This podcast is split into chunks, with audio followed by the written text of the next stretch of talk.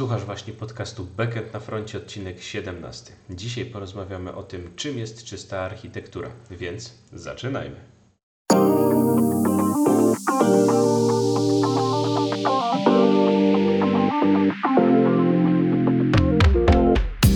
Cześć, z tej strony Kajetan Duszyński i witam Cię w podcaście Backend na froncie. Po pierwsze, dziękuję, że tu jesteś. Podcast Backend na froncie to miejsce, w którym spotykam się z ciekawymi postaciami związanymi z dotneta i programowaniem po to, aby dostarczyć Ci trochę zabawy i masę wiedzy, ale przede wszystkim, żeby dać Ci szersze spojrzenie na możliwości, jakie daje platforma od Microsoftu.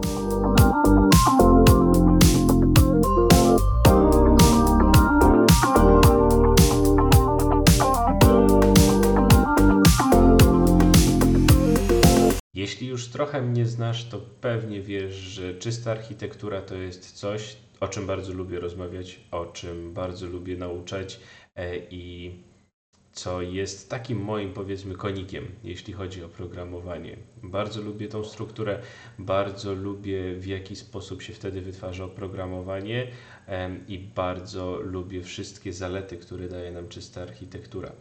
Dlatego stwierdziłem, że dzisiaj trochę samodzielnie poopowiadam Ci właśnie na ten temat. Pamiętaj, że wszystkie notatki, linki i materiały związane z tym odcinkiem znajdziesz na stronie szkoła.neta.pl ukośnik BNF myślnik 17 BNF jak backend na froncie.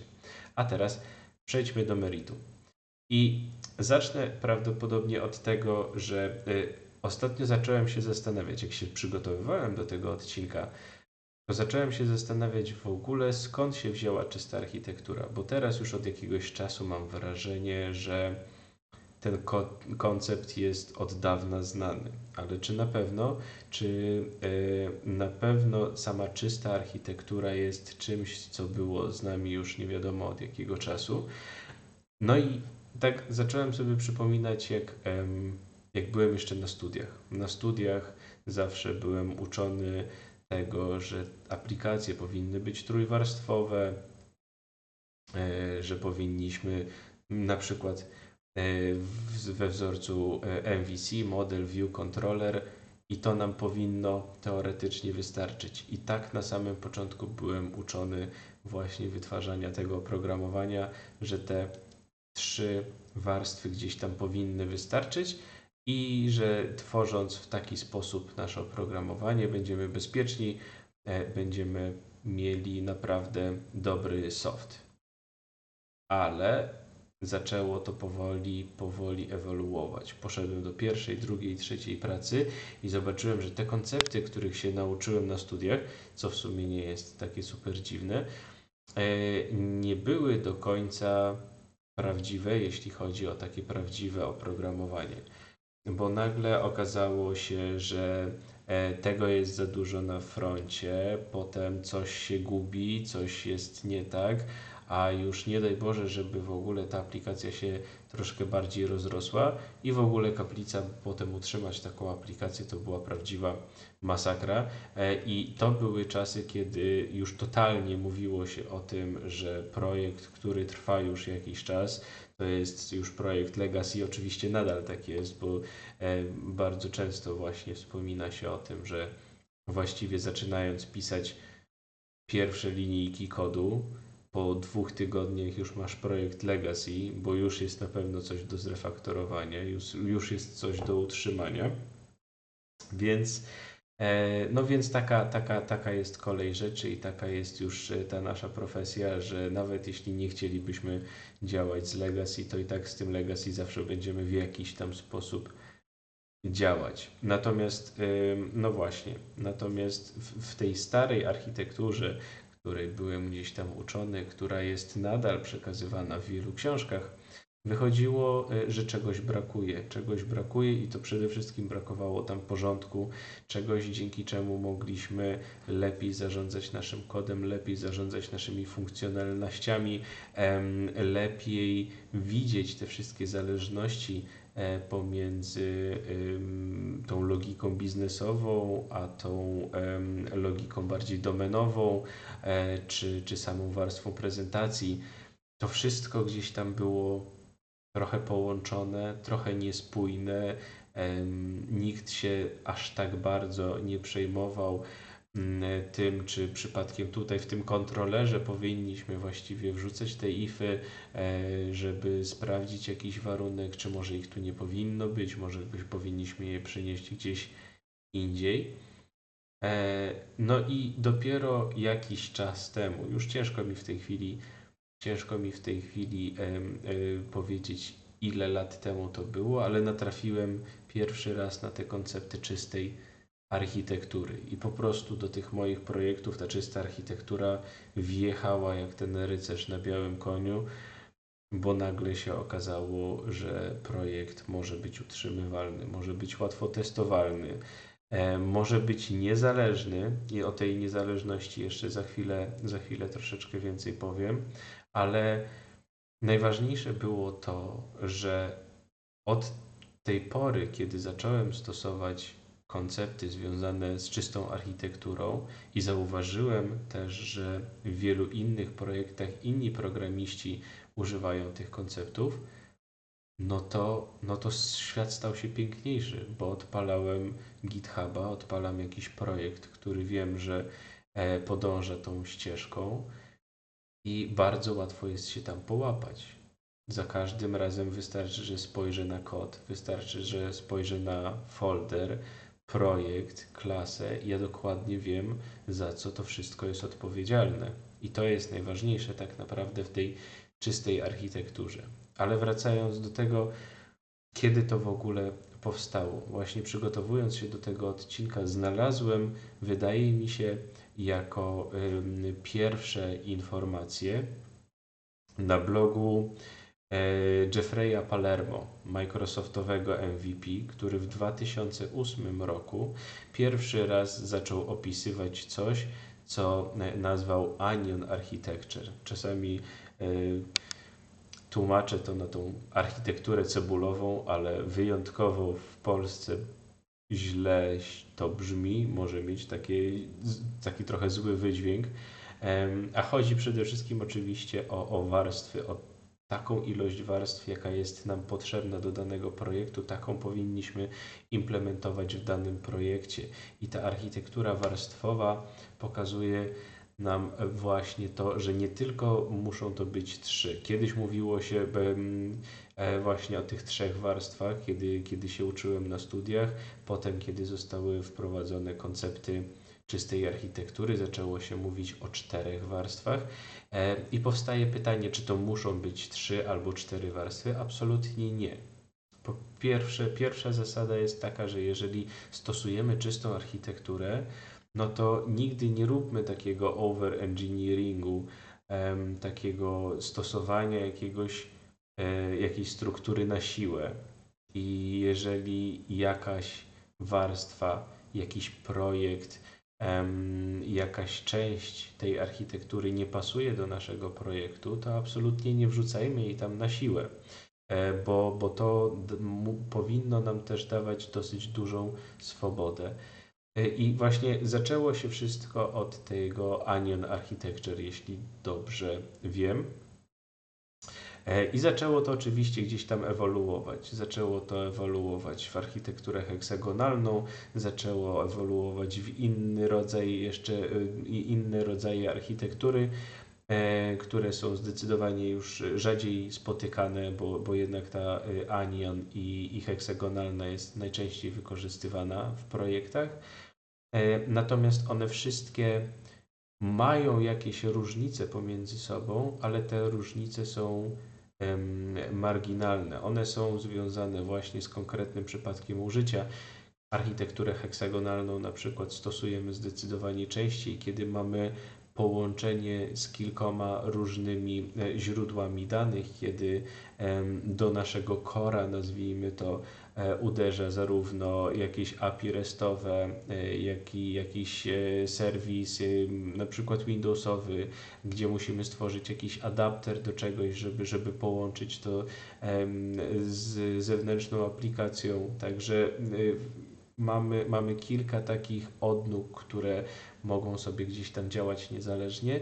Natomiast w Onion Architecture mm, mamy takie założenie bardziej spójnej aplikacji. Bardzo często jest ona wykorzystywana do takich modularnych monolitów, tak zwanych, gdzie mamy teoretycznie monolityczną aplikację, czyli bez tych tak zwanych mikroserwisów, ale mamy moduły, które są bardzo niezależne od siebie. E, I tak jak już, jak, jak już wspominam o, o mikroserwisach, to i w mikroserwisach tą architekturę również się bardzo często wykorzystuje właśnie po to, żeby łatwiej zarządzać potem kodem. Ale do czego ona jeszcze nam jest potrzebna? Głównymi założeniami w ogóle czystej architektury jest to, że dzięki zastosowaniu takiej architektury nasz kod będzie po pierwsze niezależny, czyli wszystkie warstwy powinny być niezależne i łatwo odłączalne od naszego projektu albo zastępowalne jakimś in, jakąś inną warstwą, to znaczy inną implementacją warstwy oczywiście. Jeżeli w tej chwili zdecydowaliśmy się na przykład na skorzystanie z SQL Servera, a kiedyś chcielibyśmy zmienić na Postgresa albo na e, Cosmos DB. Powinniśmy tak naprawdę tylko i wyłącznie podmieniać jedną warstwę, czyli tą warstwę odpowiedzialną za połączenie z bazą danych, natomiast cała logika, zarówno domenowa, jak i logika biznesowa powinny pozostać niezmienne. I, I to właśnie jest takie główne założenie y, tej, tej architektury, że każdy, każdą tą warstwę można odłączyć, można ją wyrwać z tego projektu i zalepić jakąś inną, jakimś zastępcą, który będzie sprawował się, miejmy nadzieję, znacznie lepiej. Ewentualnie oczywiście możemy dokładać również warstwy, bo możemy wyjść od tego, że mamy e, w warstwie prezentacji tylko API wystawione do użytku jakiegoś publicznego, natomiast możemy zdecydować się e, jednak na zamianę tego API chociażby z restowego na, e, na gRPC albo na jakąkolwiek inną implementację, ale możemy również stworzyć cały frontend e, aplikacji, czyli gdzieś tam ta warstwa prezentacji będzie, nazwijmy to full stackowa i będzie tam zarówno backend, jak i frontend E, czyli zamiast wykorzystywać tradycyjne Web API, możemy skorzystać również e, z MVC albo z Blazora, pozostając w świadku e, dotnetowym. Drugim ważnym założeniem architektury, czystej architektury, jest testowalność naszego kodu. Ja muszę się przyznać szczerze, że przez bardzo długi czas byłem nazwijmy to nie przeciwnikiem, przeciwnikiem to, to, to popełniłbym takie publiczne harakiri, ale nigdy mi nie było po drodze do, e, do tych testów, szczególnie do testów jednostkowych. E, I teraz, od kiedy stosuję czystą architekturę, zacząłem rozumieć, dlaczego mi nie było po drodze. Bo mój kod tak naprawdę nigdy nie miał zbyt dobrej struktury. Zawsze to była taka struktura, gdzie te warstwy, gdzie te logiki różne mieszały się ze sobą. I bardzo ciężko było to przetestować, bo e, nie dość, że nie spełniały one e, głównych zasad solidu, czyli między innymi Single Responsibility Principle, e, czyli, czyli zasady jednej odpowiedzialności. Jeżeli takich podstawowych składników nie ma w kodzie, no to ciężko mówić o jakimkolwiek testowaniu, bo ciężko e, zrobić test jednostkowy czegoś, co spełnia trzy albo cztery funkcje. Więc e, mój kod zawsze był do tej pory ciężki w testowaniu, albo właściwie być może było niemożliwe to, żeby go przetestować. I prawdopodobnie, gdybym wcześniej zainteresował się na przykład podejściem TDD, to wcześniej bym to zauważył i mógłbym zupełnie inaczej e, stworzyć strukturę swoich projektów, nawet bez tej czystej architektury. Ale od kiedy stosuję czystą architekturę, to to testowanie jest niemalże naturalne. Dokładnie wiadomo, co powinno zostać przetestowane. Dokładnie wiadomo, w jaki sposób powinno to zostać przetestowane.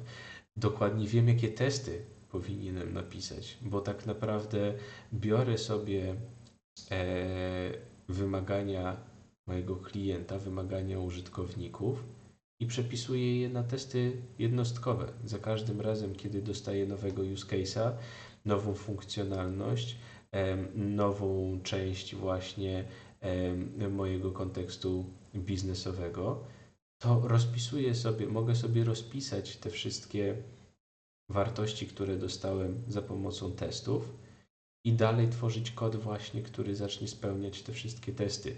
To jest naprawdę ultra, ultra proste. Dodatkowo, kiedy mamy taki bardzo solidny podział pomiędzy em, tą częścią prezentacji, częścią logiki biznesowej, częścią em, logiki domenowej, dużo łatwiej jest nam też stworzyć testy integracyjne, bo mamy bardzo wyraźnie zaznaczoną linię pomiędzy tymi projektami, pomiędzy tymi warstwami. I oczywiście te warstwy będą się jakoś tam przenikać pomiędzy sobą, będą, e, będą wchodziły w interakcję, ale te interakcja, ja mam cały czas bardzo dużą kontrolę nad tą interakcją. Dokładnie wiem, w jaki sposób ta interakcja przebiega i jak powinna przebiegać. W związku z tym właśnie też testy integracyjne są proste do napisania, bo dokładnie znam flow mojej aplikacji. Wiem za każdym razem, co powinno się po czym wykonać i jaki jest faktycznie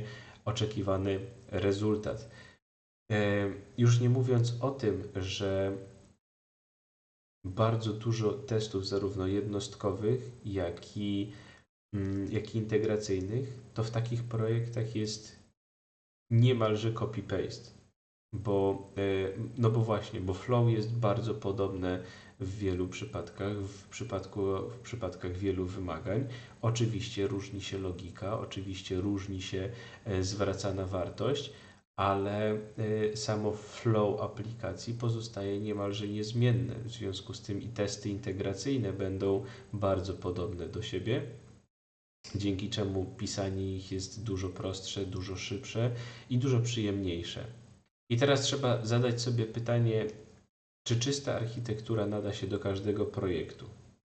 Powiedziałbym z jednej strony tak, bo, bo każdy projekt, nawet taki mały, może w pewnym momencie się rozrosnąć. Ale są czasami takie projekty, że z założenia wiemy, że one ani nie będą zbyt duże, a dodatkowo ich, ich życie może nie być zbyt długie. To znaczy, będzie to taki malutki projekt typu napisz i zapomnij, bo będzie przygotowany pod jedną konkretną rzecz do wykonania. To może być jakaś automatyzacja czegoś, to może być e, wsparcie jakiegoś jednego konkretnego użytkownika, który ma jakiś tam jeden konkretny problem, który absolutnie nie pasuje do naszego głównego produktu, bla, bla, bla, bla, bla. Możemy takich tematów ciągnąć bardzo dużo. W każdym razie chodzi o to, że jeżeli mamy naprawdę ultra małe projekty, które wiemy, że nie będą rozwijane, nie musimy jej stosować. To będzie wtedy jakby faktycznie wyciągnięcie działa e, do nie, niezbyt ciężkiego przeciwnika.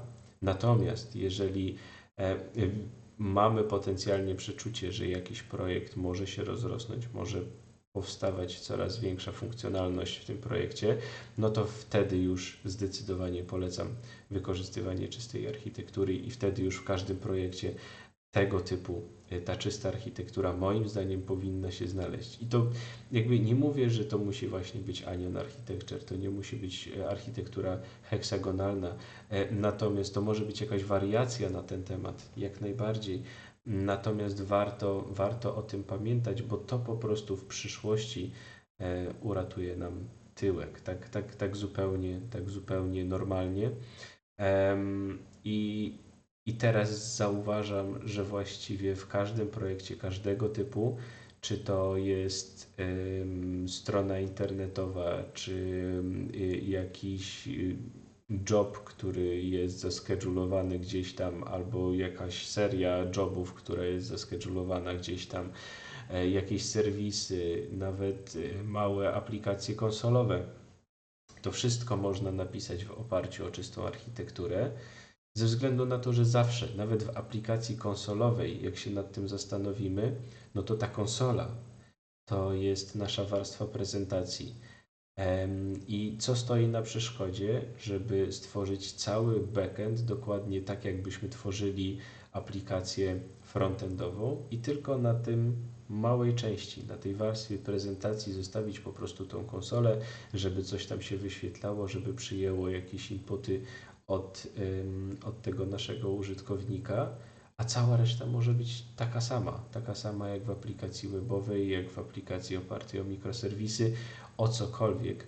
To wszystko może się bardzo ładnie łączyć. Dlatego nawet jeżeli mamy w tej chwili niewielką aplikację, e, ale, ale z jakimś tam potencjałem, to warto zadbać o to od samego początku, bo potem jeszcze jakoś refaktorowanie, jeżeli nie zaczniemy od razu od tej, e, od tej czystej architektury, to może gdzieś tam stworzyć jakieś przyszłości problemy, że nagle nie będzie czasu, żeby to, tego zrefaktorować, nie będzie już nam się chciało, no bo jakoś to tam działa, jakoś jeszcze jesteśmy w stanie to utrzymać, ale zapewniam Cię, że w pewnym momencie może przyjść taki moment, że nagle usiądziesz ze swoim zespołem i pomyślisz, kurna, dalej nie jesteśmy w stanie już pójść, bo tu już jest taki syf, że, e, że właściwie powinniśmy zacząć od nowa. I tak jeszcze zauważyłem e, i, i kilka razy spotkałem się z taką opinią, że czysta architektura może być taką sztuką dla sztuki. Tam jest sporo różnych zasad, tam jest sporo kodu, który na pierwszy rzut oka może być duplikowany, e, bo pojawia się podobny kod w kilku miejscach.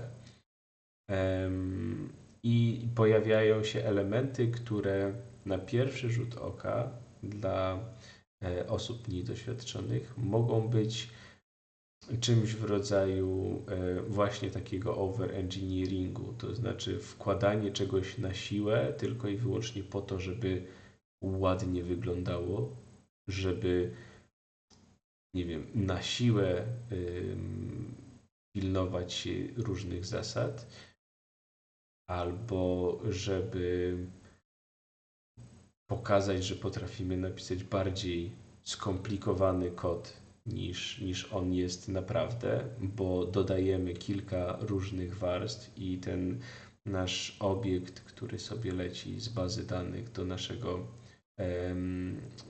do naszego frontendu, przechodzi przez tych kilka warstw, jest zamieniany, a to z modelu z entity na jakieś DTOSy, view modele i dopiero gdzieś tam jest przygotowywany do tego, żeby pokazać go na ekranie. I mam wrażenie, że wiele osób na samym początku, kiedy uczy się też programowania, nie rozumie, dlaczego, dlaczego tyle kodu na pierwszy rzut oka niepotrzebnego tworzy się przy konfiguracji na przykład takiego projektu, bo przecież można by było to zrobić dużo łatwiej, dużo szybciej i, i mieć gotowy y, jakiś tam pierwszy frontend e, w dwa razy mniejszym czasie. Natomiast nie widać nigdy właśnie tego, jak dany projekt będzie się rozwijał, bo zwykle, kiedy piszemy, jesteśmy zaangażowani w jakiś projekt, który dostaliśmy od naszego e, pracodawcy i jest założenie, że będziemy nad nim pracować przez 6-12 miesięcy, powiedzmy.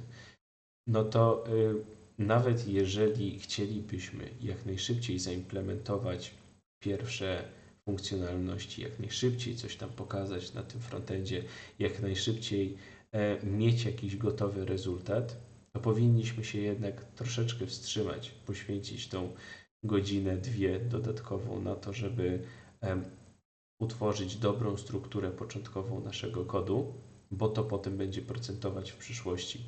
Bo jeżeli na samym początku o to nie zadbamy, no to, no to natrafimy znowu na, na spaghetti, które, e, które się będzie za nami ciągnęło. I przyjdziemy za 7 miesięcy, 8 miesięcy i pomyślimy sobie, dobra, teraz potrzebuję trochę wakacji, pojadę sobie na wakacje, wrócę i znowu pełny sił wrócę do tego projektu, po czym wracamy do tego projektu po tych naszych wspaniałych dwutygodniowych wakacjach. I po pierwsze myślimy sobie, Boże, co tu się dzieje, gdzie ja skończyłem, co ja mam teraz dalej robić. Ktoś jeszcze inny przyszedł w międzyczasie do projektu, tutaj napisał jakąś swoją, y, swój kawałek. Nie wiadomo po co on tutaj jest, nie wiadomo dlaczego on tutaj jest, co on w ogóle robi. Y, I, i nam się też po prostu odechciewa już dalszej refaktoryzacji, dalszego y, utrzymywania takiej aplikacji. A tworząc kod od razu, który będzie podążał za tymi zasadami czystej architektury, właściwie nie ma żadnego znaczenia, czy opuścimy dany projekt na dwa tygodnie, na miesiąc, dwa miesiące. Za każdym razem, kiedy będziemy wracać, dokładnie będziemy wiedzieli, co się dzieje, co się dzieje w tym projekcie, co się zmieniło, co doszło, co zostało odjęte. Wszystko to mamy praktycznie jak na tacy podane. I kontynuowanie pracy nad tym projektem będzie ultra proste. Będzie naprawdę ultra proste, no bo to jest cały czas w pewien sposób powtarzanie. I, i, i to jest też to, co ja bardzo często mówię, że wbrew pozorom praca programisty jest dosyć powtarzalna. To jest coś, co może powodować pewną rutynę, bo za każdym razem, kiedy dodajemy kolejne funkcjonalności, dodajemy tak naprawdę te same klocki, dodajemy te same elementy, tyle że w którychś tam klockach jest zaszyta ta dodatkowa logika biznesowa, która może być najbardziej e, problematyczna, najbardziej wyzywająca dla nas, e, najbardziej ciekawa w rozwiązaniu. E, I, i to, jest, to jest pewnie ta kwintesencja tego programowania, żeby, żeby rozwiązywać takie problemy, a nie żeby za każdym razem zastanawiać się, jaką strukturę powinien mieć mój projekt, jak powinno być to e, utworzone, żeby właśnie dobrze tym zarządzać w przyszłości, żeby ten projekt dowieść do końca. Takich rzeczy, o takich rzeczach nie powinniśmy się zastanawiać o takich rzeczach nie powinniśmy myśleć na samym początku, ani na końcu, bo takie rzeczy powinny być właściwie naszym standardem. Mm, I, I jedyne, na czym powinniśmy się skupić, to właśnie, żeby e, odpowiednio reagować na wymagania naszych użytkowników, na wymagania naszego klienta. I na koniec powiem Ci jeszcze, że kiedy się pierwszy raz spotkasz być może już masz to spotkanie ze sobą, ale początkowo wchodząc w konwencję czystej architektury, może, może pojawić się takie lekkie przerażenie, że tego jest tak dużo, tak dużo jest do ogarnięcia, tak dużo jest do zrozumienia, czym jest dana warstwa, dlaczego ona tutaj jest, dlaczego robimy to połączenie w tym miejscu, a nie w innym, dlaczego stosujemy interfejsy takie i inne, dlaczego połączymy się z jakimś zewnętrznym źródłem w takim projekcie, a nie w innym, bo w innym teoretycznie byłoby bliżej tego, gdzie nam jest to potrzebne, ale czysta architektura nam mówi, że to powinniśmy zrobić tutaj. I te interfejsy, tak tutaj jest taki, tam jest taki, tu robimy to, tu jakieś eventy, tu coś tam. I tego może być na samym początku bardzo dużo, ale jeżeli uda Ci się przebrnąć przez to, jeżeli zrozumiesz, czym jest warstwa prezentacji, warstwa infrastruktury, warstwa persystencji, warstwa właśnie samej aplikacji czy logiki biznesowej, warstwa domeny, jak one są połączone, która powinna być totalnie niezależna od innych, które powinny mieć jakiś tam kontakt ze sobą e, po to, żeby przesyłać odpowiednie informacje pomiędzy warstwami, w jaki sposób i w którą stronę to flow powinno przebiegać. Kiedy to wszystko uda Ci się ogarnąć, to nagle zobaczysz, że to jest tak naprawdę dosyć proste. To jest uproszczenie tego, w jaki sposób będziesz wytwarzać oprogramowanie od tej chwili. Mam nadzieję, że spróbujesz, spróbujesz kolejny swój projekt napisać właśnie zgodnie z czystą architekturą. Na początek oczywiście, tak jak, tak jak wspominałem na samym początku, polecam ten Anion Architecture, czyli taką kulkę, którą zobaczysz na wielu obrazkach, e, zarówno u mnie na kanale na YouTubie, jak i w wielu innych miejscach. Wystarczy wpisać tak naprawdę Clean Architecture i te, te diagramy wszędzie się pojawią, gdzie tylko, gdzie tylko spojrzysz. I, I jak zrozumiesz sam koncept, to zobaczysz, dlaczego ja lubię czystą architekturę tak bardzo, dlaczego e, jestem takim jej fanem i dlaczego będę jej bronił jeszcze przez długi, długi czas. Ale właśnie, ciekawe, ciekawe jest jeszcze to, e, czy kiedyś pojawi się coś innego. Trochę mam wrażenie, że czysta architektura, samo, samo słowo, e, które zostało tutaj użyte, jest takim słowem, które ciężko będzie zburzyć. No bo jeżeli coś już teraz jest czyste, e, no to chyba nie stworzymy czystszej architektury. Wiemy, że lepsze jest wrogiem dobrego. Więc jeszcze prawdopodobnie przez jakiś czas ta czysta architektura będzie nam towarzyszyła. odeszliśmy od tego modelu trójwarstwowej aplikacji, przeszliśmy na tą czystą architekturę. Czy będzie coś właśnie coś czystszego albo coś zupełnie innego? Ciężko mi w tej chwili powiedzieć. Prawdopodobnie tak. Teraz patrząc na e, coraz częstsze rozwiązania chmurowe, kiedy nie mamy już tak wiele aplikacji, które potrzebują serwer, które potrzebują całej infrastruktury, może się zmienić ta architektura. To może być coraz prostsze rozwiązanie, które gdzieś tam mimo wszystko też na tych zasadach będzie bazowało, bo najważniejsze pamiętajmy, że jest to, żeby nasze rozwiązania były łatwo testowalne, żeby te komponenty pomiędzy sobą były niezależne i, i tak naprawdę to nam przede wszystkim wystarczy. Dobrze by było, żeby jeszcze ta warstwa prezentacji nie była zależna od innych elementów, bo wtedy w każdej chwili, kiedy nasz nowy, ulubiony framework pojawi się w nowej, ukochanej wersji, będziemy mogli przepisać cały, y, cały frontend naszej aplikacji na nowy framework i cała reszta kodu będzie e, działała tak, jak działała do tej pory. Ale właśnie myślę, że w tej chwili to będzie bardziej ewolucja niż rewolucja e, w przyszłości i cały czas te główne zasady, którymi teraz się kierujemy, E, będą oczywiście cały czas na topie. W związku z tym, nawet jeżeli to nie będzie Anion Architecture, nawet to, jeśli to nie będzie architektura heksagonalna, tylko powstanie coś nowego, co wszyscy zaczną używać, to te główne założenia, które w tej chwili poznamy, zostaną z nami już na, na zawsze i myślę, że to się zdecydowanie nie zmieni. Chciałbym zobaczyć, co będzie dokładnie jak będą projekty e, tworzone, kiedy przejdziemy w 100% na chmurę. Czy to się w ogóle wydarzy, ciężko powiedzieć, bo też ostatnio słyszałem, że z jakiegoś powodu coraz więcej firm idzie w drugą stronę i zaczyna uciekać od chmury. To jest też bardzo ciekawy temat. Mam nadzieję, że uda mi się z, kimś na ten temat porozmawiać.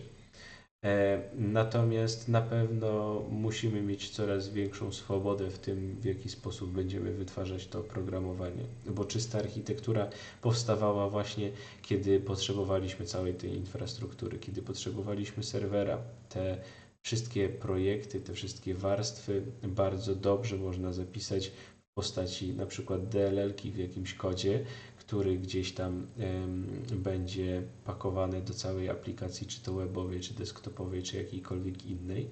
Natomiast bardzo często teraz widzimy architektury e, chmurowe, gdzie różne serwisy komunikują się pomiędzy sobą i te serwisy też bardzo często narzucają sposób, w jaki e, tworzymy kod, który będzie obsługiwany wewnątrz tego serwisu.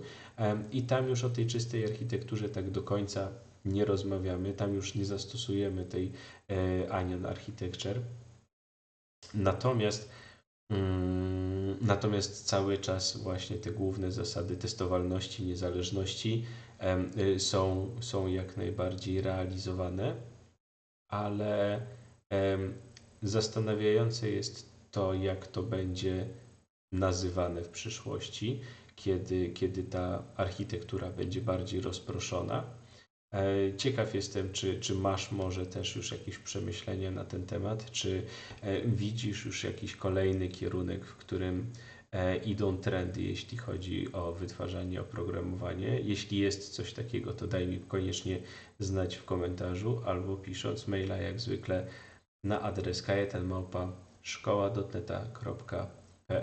Mam nadzieję, że ten dzisiejszy odcinek przypadł Ci do gustu, że trochę otworzy Ci oczy na, na tą czystą architekturę, na coś, co ja bardzo lubię i, i czego będę, tak jak wspominałem, jeszcze długo bronił. I będę super wdzięczny, jeśli podzielisz się swoimi przemyśleniami na YouTube, jeśli właśnie mnie oglądasz, albo w mailu wysłanym właśnie na adres kajetanmałpa.szkoła.neta.pl. E, I teraz jeszcze korzystając z okazji, bo mamy grudzień, chciałem życzyć Ci wszystkiego najlepszego z okazji Świąt Bożego Narodzenia. Mam nadzieję, że e, końcówka roku będzie dla Ciebie tak samo udana jak dla mnie cały ostatni rok. Mam nadzieję, że e, wśród Twoich postanowień noworocznych pojawi się nauka programowania albo rozszerzanie swojej wiedzy. Jeśli tak, to oczywiście zapraszam Cię do kontaktu, zapraszam Cię do szkoły dotneta, zapraszam Cię do tego, żeby korzystać jak najwięcej z materiałów, które będę przygotowywać. E, I takie krótkie ogłoszenie właśnie w związku z tym, że pojawiają się święta, to zrobimy sobie na koniec roku krótką przerwę od podcastu i podcast Backend na froncie na pewno pojawi się w pierwszych dwóch tygodniach 2022 roku. Także jeszcze raz Ci bardzo dziękuję za ten rok, za to, że e, mogłem do Ciebie mówić, mogłem się spotkać z tyloma ciekawymi osobami w tym roku właśnie w ramach tego podcastu i mam nadzieję, że cała ta historia cała ta przygoda związana z podcastem Backend na froncie będzie kontynuowana i będzie Ciebie bawić i uczyć tak samo jak przez ostatnie 16, już w tej chwili 17 odcinków. Także pozdrawiam i do usłyszenia w przyszłym roku. Cześć.